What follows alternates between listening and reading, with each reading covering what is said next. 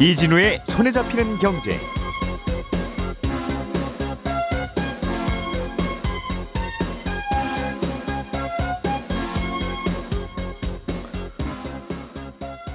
안녕하십니까 이진우입니다. 우리나라 바이오 기업들이 코로나19 치료제 개발을 시도한 지가 꽤 시간이 지나고 있는데 아직 결과가 잘 나오지 않고 있습니다. 어, 지난해 2월에 셀트리온이 첫 치료제를 내놓은 뒤에 1년이 지났는데 다른 국내 신약 개발사들은 개발을 중단하는 일들도 많아지고 있고요.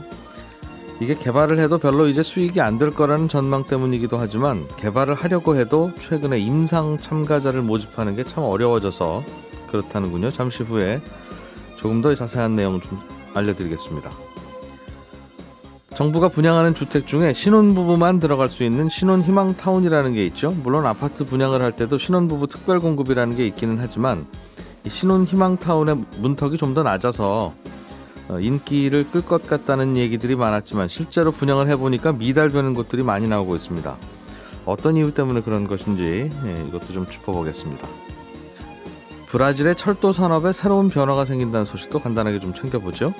2월 22일 화요일 손에 잡히는 경제 광고 잠깐 듣고 바로 시작하겠습니다. 우리가 알던 사실 그 너머를 날카롭게 들여다봅니다. 평일 아침 7시 5분 김종배의 시선 집중.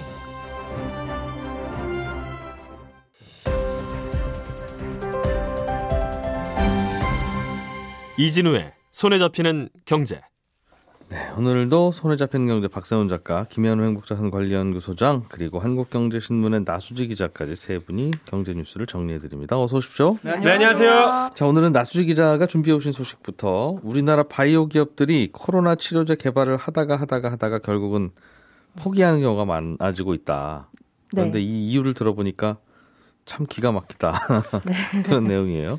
네, 이게 예. 가장 큰 원인이 이제는 임상에 참여할 사람을 구하기가 어려워진 게 가장 큰 이유입니다. 음. 그러니까 코로나 치료제 임상 진행하려면 일단 코로나에 걸린 분들, 특히 뭐 중증 환자들이 임상에 참여를 해야 되는데, 예. 근데 세계적으로 비교적 증상이 좀 가벼운 오미크론 변이가 이제 우세종으로 유행을 하다 보니까 위중증 환자가 줄고, 그래서 임상에 참여할 사람이 확보가 안 됩니다.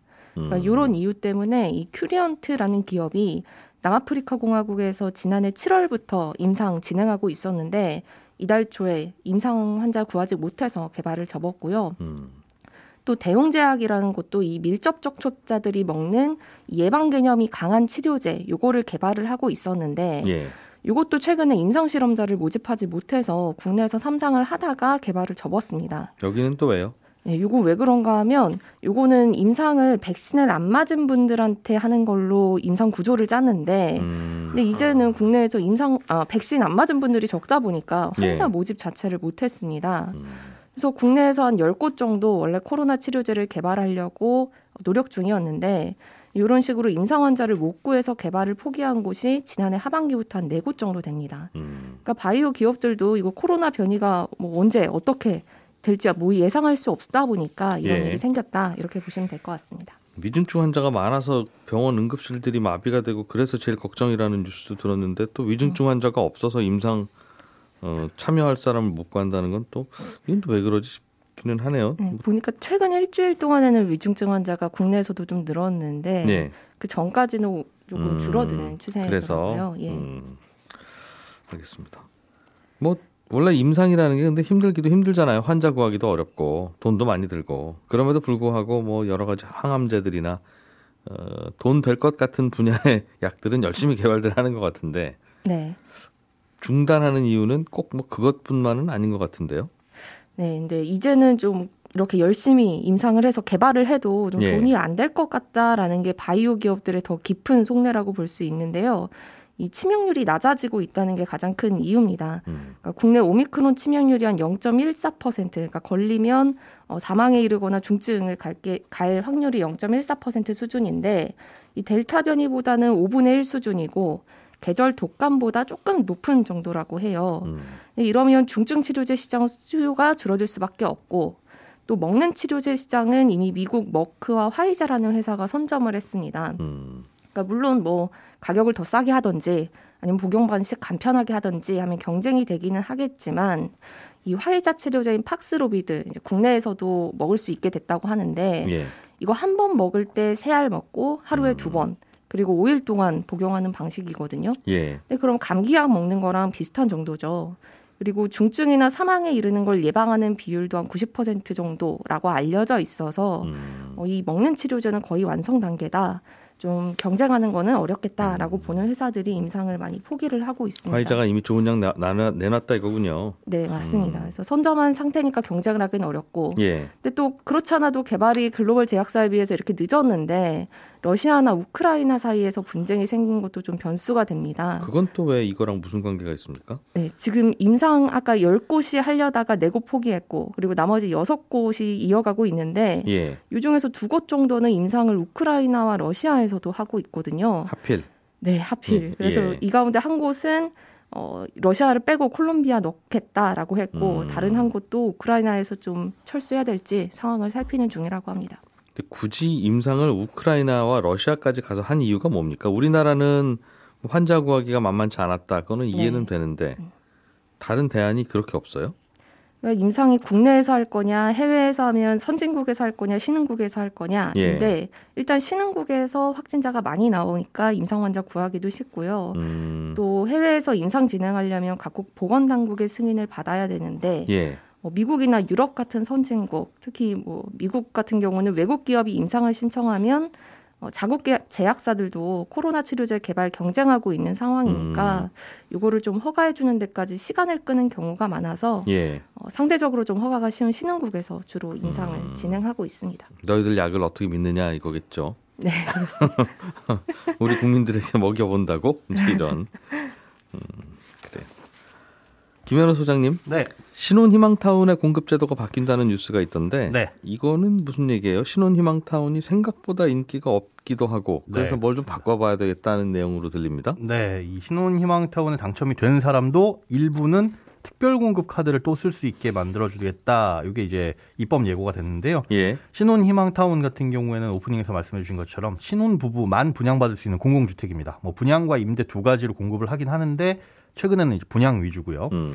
어, 여기에 청약을 넣을 수 있는 대상과 당첨자 선정 기준 같은 경우에는 일반 공공주택의 신혼부부 특별공급과 거의 비슷합니다. 예. 차이점이 있다면 1년 이내 결혼을 앞둔 예비 신혼부부도 가능하고 또 음. 혼인기관에 상관없이 여섯 살 이하 자녀가 있다면 이것도 신혼부부로 쳐줍니다. 그러니까 예. 대상이 좀 더 넓죠. 신혼희망타운이 예 그렇습니다. 예. 그리고 소득과 자산 요건도 신혼부부 특별공급에 비해서 신혼희망타운이 좀 완화된 기준을 적용해주고 있어요. 조금 고소득, 약간 자산이 있어도 된다는 말이군요. 네 그렇습니다. 예. 이렇게만 보면은 일반 공공주택 신혼부부 특별공급보다 인기가 더 있을 법도 한데 예. 아 이게 경쟁률이 뭐 한 자릿수 혹은 음. 미달이 나오기도 해서 보면은 아, 원인이 뭐냐라고 지적되고 있는 게 일단 면적이 60제곱미터 이하로 지금까지는 제한이 되어 있었고 전용 면적이 예 그리고 대략 한 예전 기준으로는 20평 가까운 평수 그렇습니다. 그런데 이상은 안 된다. 예 실제로 음. 공급되는 거 보면은 뭐 55제곱미터 요게 이제 줄을 이루고 있고요. 예. 또 작년 기준에서 분양가가 한 3억을 넘게 되면 수익 공유형 모기지를 의무적으로 30% 이상 무조건 받아야 돼서 예. 어, 30% 이상에 대해서 예, 집값이 올라가는 분양가가 주변 시세보다 싸서 발생하는 차익에 대해서는 음. 정부가 공유를 해야 되는 예. 이런 단점들이 있었습니다. 그리고 어, 무엇보다 여기에 이제 당첨이 되게 되면 신 특별 공급을 사용한 것과 동일하게 이 적용이 되기 때문에 청약 통장 당첨된 셈 친다는 거죠? 어, 그것과는 조금 다릅니다. 그러니까 청약 통장 당첨은 우리가 집을 팔면 언제든지 또 당첨이 될 수 있지만 예. 특별 공급이라는 제도는 살면서 딱 한 번밖에 못 쓰는 거거든요. 아, 생애 최초 뭐 신혼부부 특공 이런 그렇습니다. 거는 어, 예. 한 번밖에 못 쓸 수 못 쓰는 카드인데 이 신혼희망타운에 그냥 당첨이 되면 음. 특별 공급 카드를 쓴 것으로 간주를 해버려요. 그러니까 좀 집이 작기도 하고. 네. 그리고 나중에 집값 오른 거 나라랑 나누는 게 싫다. 네네. 음. 그런저런 불만들도 있는데 그래서 요번에 개선되는 건 특별공급 카드는 살리긴 살리되 그냥 살려주는 건 아니고 두 차례 미달된 신혼희망타운에 당첨이 된 사람 같은 경우에는 예. 특별공급 기회를 그대로 다른 곳에 또 한번 쓸 수 있도록 아. 예, 제도를 개선하게 됐습니다. 그러니까 신혼희망타운 미달된 신혼희망타운에 들어간 분들은 그냥 안 쓴 걸로 두 차례 아, 그 두 번이나 미달돼서 겨우겨우 채운 신혼희망타운에 들어가면 네. 그거는 특공 기회를 쓴 거는 아닌 걸로. 네 그렇습니다. 음. 그렇군요. 그러면 특별 공급 기회를 다음번에도 한번 또 쓸 수 있다. 뭐 네. 뭐 이렇게 바뀐다는 거네요. 뭐 나쁜 거는 아닌데 음. 큰 효용 가치가 있을까는 조금 의문이에요. 그러니까 일단 사전 청약 요즘에 많이 하잖아요. 신혼희망타운에. 예, 예. 여기에 당첨되신 분들은 당연히 미달된 곳에 들어간 거 아니니까 해당 사항 없고요. 음. 또 사실 두 차례나 미달되는 경우도 지금의 분양 시장에서는 찾아보기가 힘들고요. 나중엔 또 어떻게 될지 모르겠지만 음.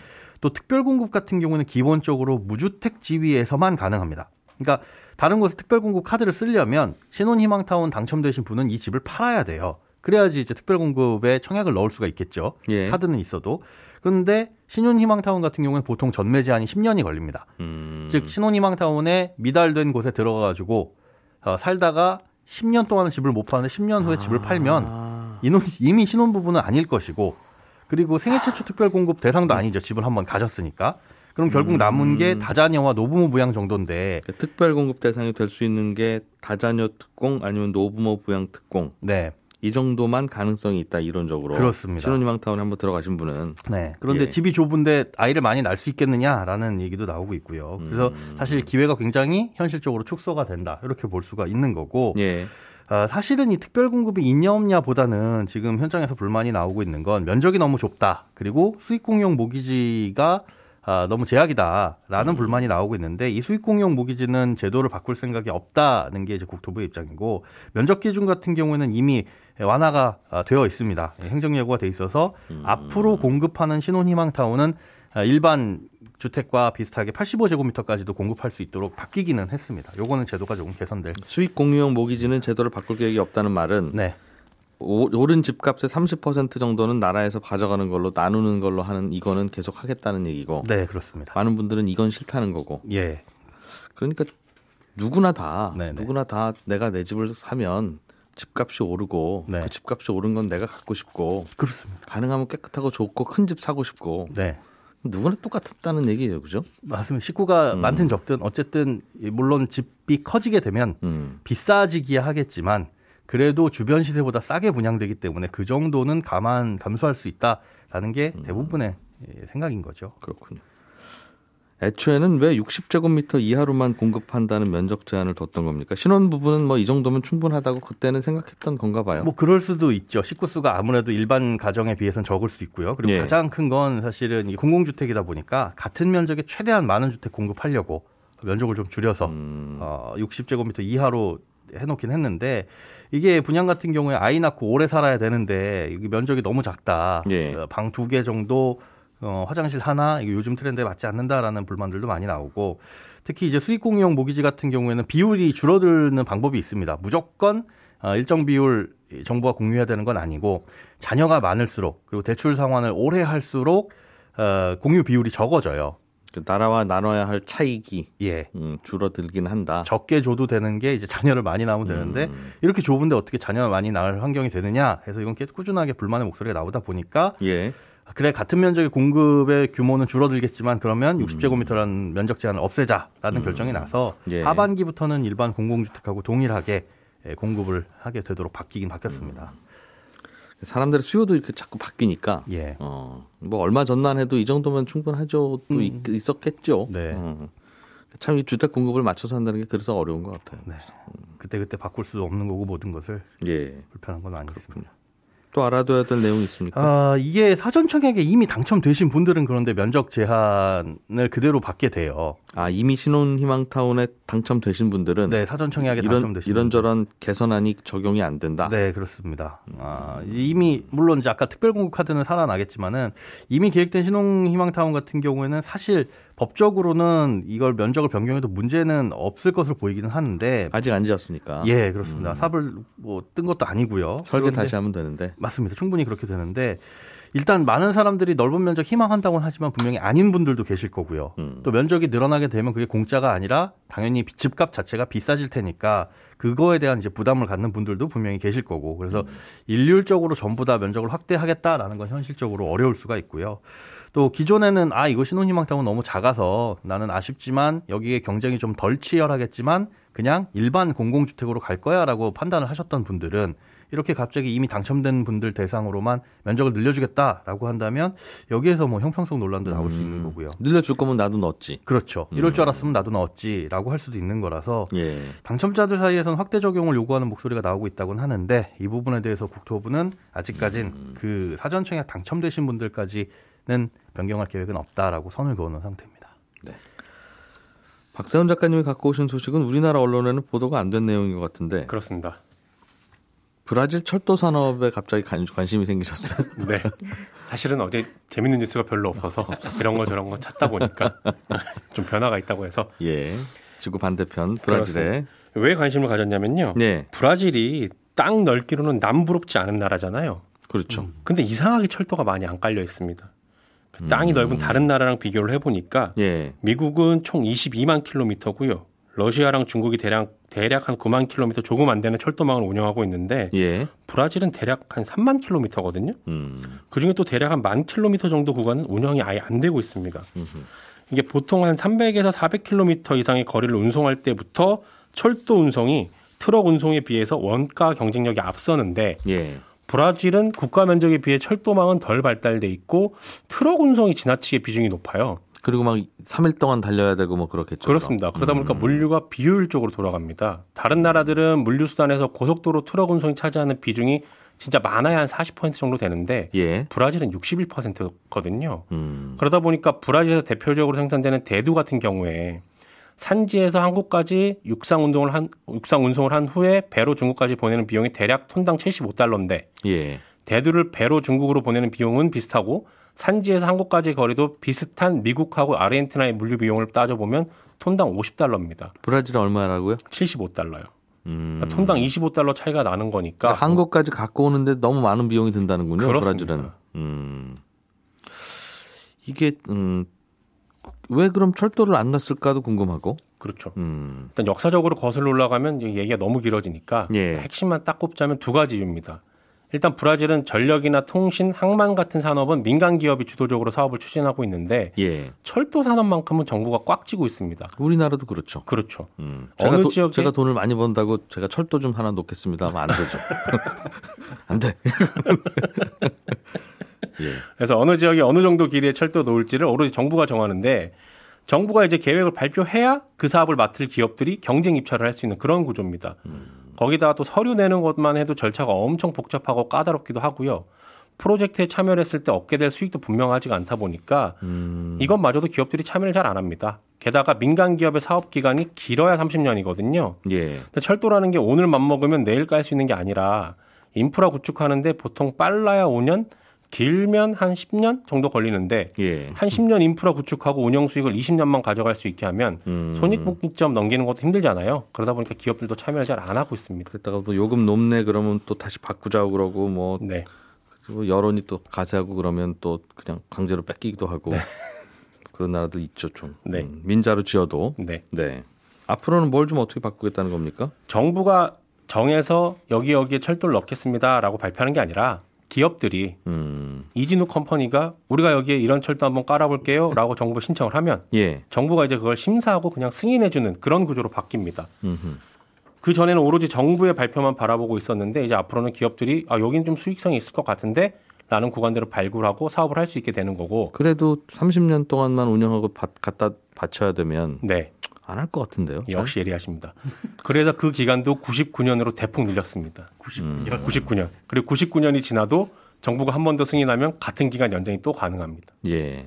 사업 기간이 늘어나니까 장기적으로 수익을 거두어들일 수 있을 거고 수익률이 높아질 걸로 기대하면 기업들이 참여를 많이 하겠죠. 예. 그리고 중복 노선도 허용을 해요. 음. 같은 노선도 허용을 해서 철도 회사들끼리 경쟁을 붙이면 철도 운임이 좀 내려가지 않겠냐라는 예. 거고 이렇게 기업들이 철도 산업을 자유롭게 하게 하고 경쟁을 시키면 철도 산업을 발전할 거고 음흠. 그렇게 해서 2030년까지 물류 운송에서 철도가 차지하는 비중을 대략 한 40%까지 높이겠다라는 게 브라질 정부의 목표를 네. 음, 갖고 있다. 네.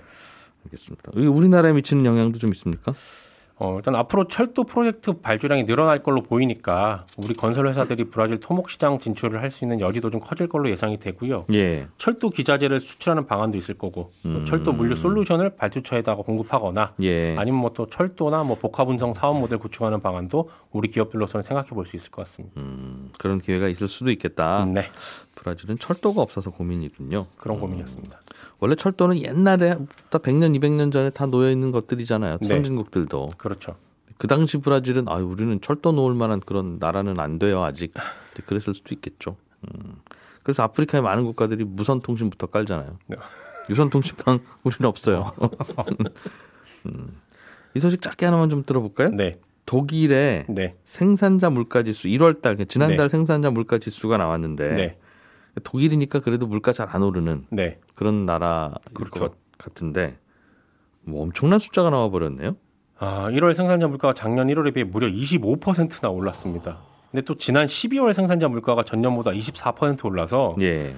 야, 진짜 물가 인상 심각하구나라고 했는데 그 기록을 1월에 또 깬 겁니다. 음. 1949년에 통계 작성을 시작했는데 그 예. 이후로 가장 높은 상승률이고 음. 이렇게 오르는 이유는 에너지 가격이 많이 올라서 그렇기도 한데 예. 철판 같은 중간재 가격도 꽤 많이 올랐거든요. 뭐 그 에너지로 만드는 거니, 까요 예.